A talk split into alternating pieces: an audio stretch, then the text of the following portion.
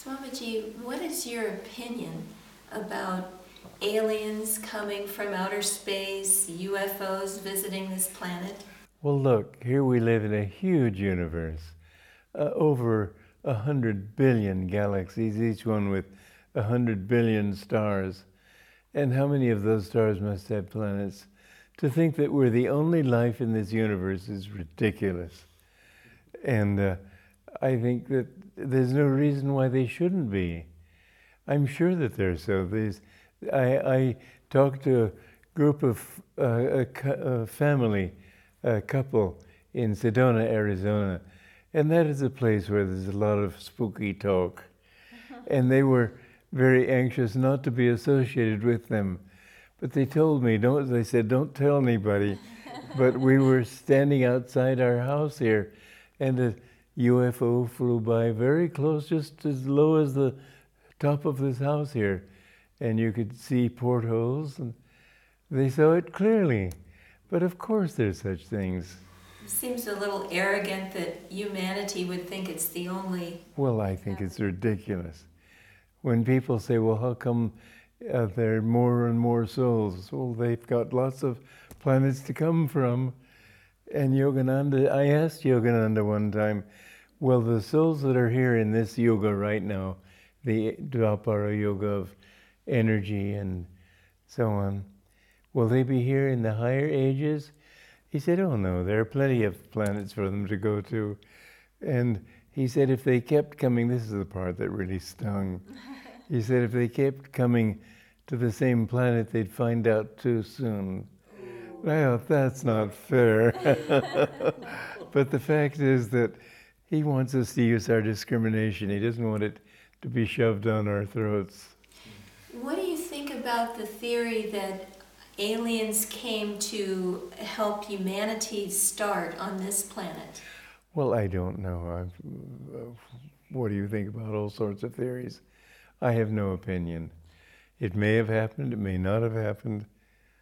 One thing I'm quite sure of, and Yogananda said this too, we are not descended from the monkeys. That is to say, we've all been animals in former lives, but man is a special creation. That's uh, an interesting thought. Swami, does that invalidate the theory of evolution? No, it doesn't. It just helps you to understand why why life evolves. It's not just a mechanical process. Everything is conscious. Even the rocks are conscious. And I know I've mentioned this before that they hope someday to that uh, they'll make computers so intelligent that they'll demand computer rights. And I say that's ridiculous. There are two things that science can never put in, never create artificially self consciousness and feeling. I said a worm doesn't have to be complex, but it has self consciousness, it's feeling. If you prick it with a pin, it tries to wriggle away. It tries to protect itself, and it feels that, that feeling. So, what you have is this consciousness, even in the rocks, but gradually that consciousness is striving like a flower trying to reach to the sun.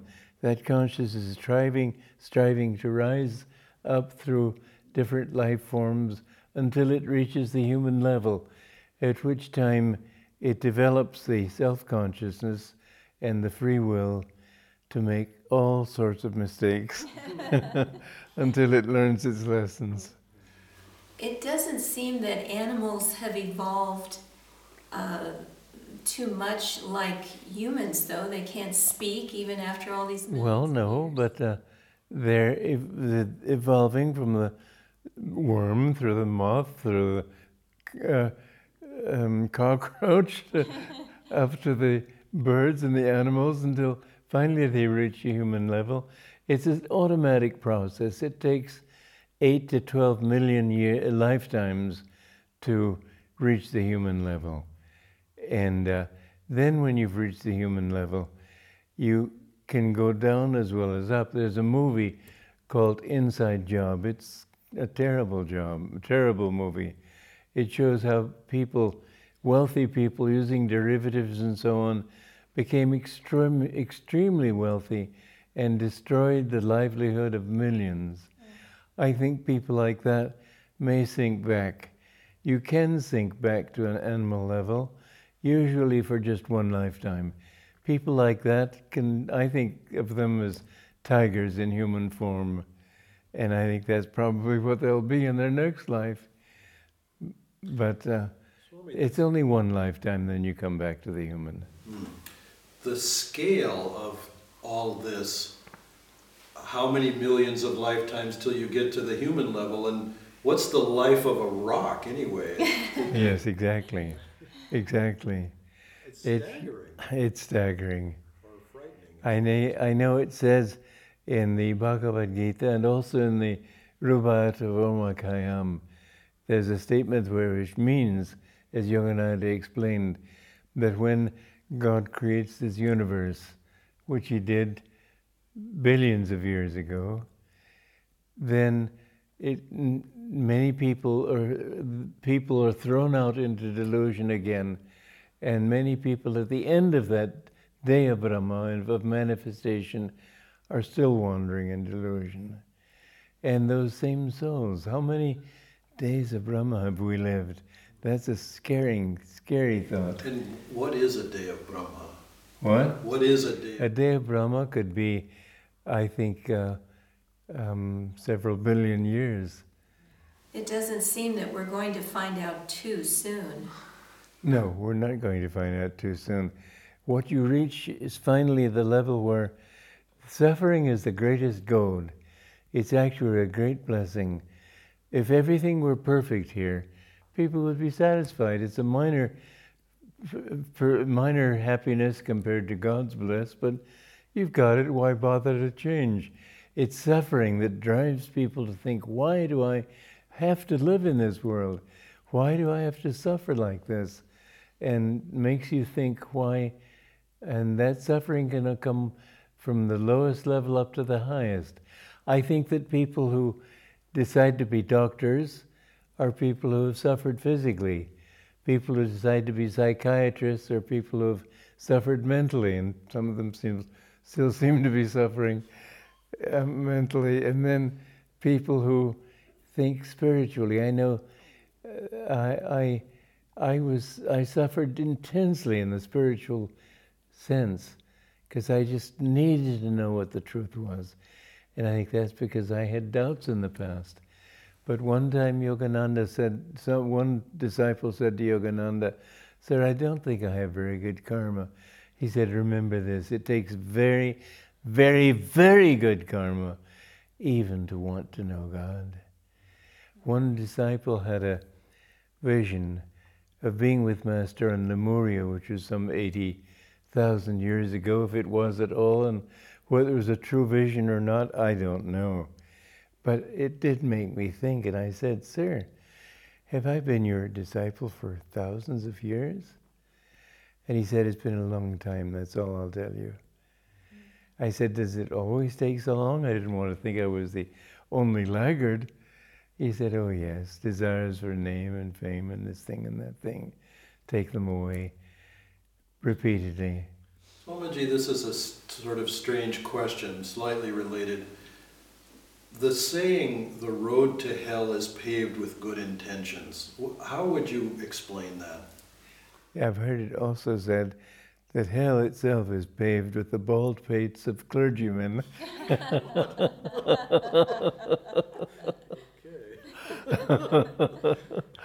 well, if people who say yes, I, I next week I've got to get organized. That's the idea of good intentions. You got to do something, not enough just to have an intention. Um, next week. wrong with having a good intention, in other words. What's that? You have to have good intentions, but Well, you have to have the good intention, but you've got to do more than that. So, if you have the intention and apply the intention, then it goes beyond intention. That's all that that means. Certainly, you have to have the good intention. You don't stumble into heaven yeah, the road to heaven is not paved with bad intentions. n- or with just intentions. Swamiji, from what you're saying, it seems that the only way to live happily in this world is through attunement with a greater consciousness. Absolutely. There's un- Everything else has its defect. Everything else has a disadvantage. You get all the money that you ever wanted, and you find you don't have what you wanted. You have a sick body, so you say, "Oh, then I, I'd like to." In fact, Yogananda told this story of a man who was wealthy, and he was enough advanced for an angel to come. So, do you have everything you want? No, I'd like to have health. So he has health, and then he has no uh, in his next life, and so he. Uh, has health, but he can't have enough food to feed that healthy body. So then he wants to, that's how it is. It began with the health, then they wanted the money. And then um, people all took him for his money. Then he thought, well, I'm lonely. I want a wife. And he got this wife, and she nagged him to death. And so he, he asked for a good wife, and he got a good wife, and she died after two years and he asked to get a long life. And his, uh, as he got an old man, a young woman came and he fell in love with her, and he took, she took all his money, and he was left with it. There was a catch to everything. Finally, the angel came to him and said, What now? and he said, Nothing doing, Lord, I just want you. So, this is what we've got to understand that there's a catch to everything, to every fulfillment until you find God, there is never perfection. Swami, in the in between life, uh, in the astral world, is there an advantage or a disadvantage to being in that place? Well, there's a fact of being in that place. You can make an advantage or uh, not an advantage. That's not the issue. When you die, you go to that world. You don't have a physical body, but you have an ener- energy body, which is this is the duplicate of that body. So, in fact, you look like you were when you were young in this life. And if you've lived a good life, then you may stay there longer time. You may come back sooner. Yogis may come back quickly because they, they want to continue the salvation work. If you've lived a bad life, you go to the other place, you can say. But um, there is a heaven, there is a hell. That's not the end of it all. People think heaven is the final thing. If you were living eternally in a physic, in a body in heaven, I can't imagine a worse hell than being limited in this body. Evolution has to go beyond the astral world. There has to be finally oneness with God. We have to merge in His bliss. That is the destiny of every soul.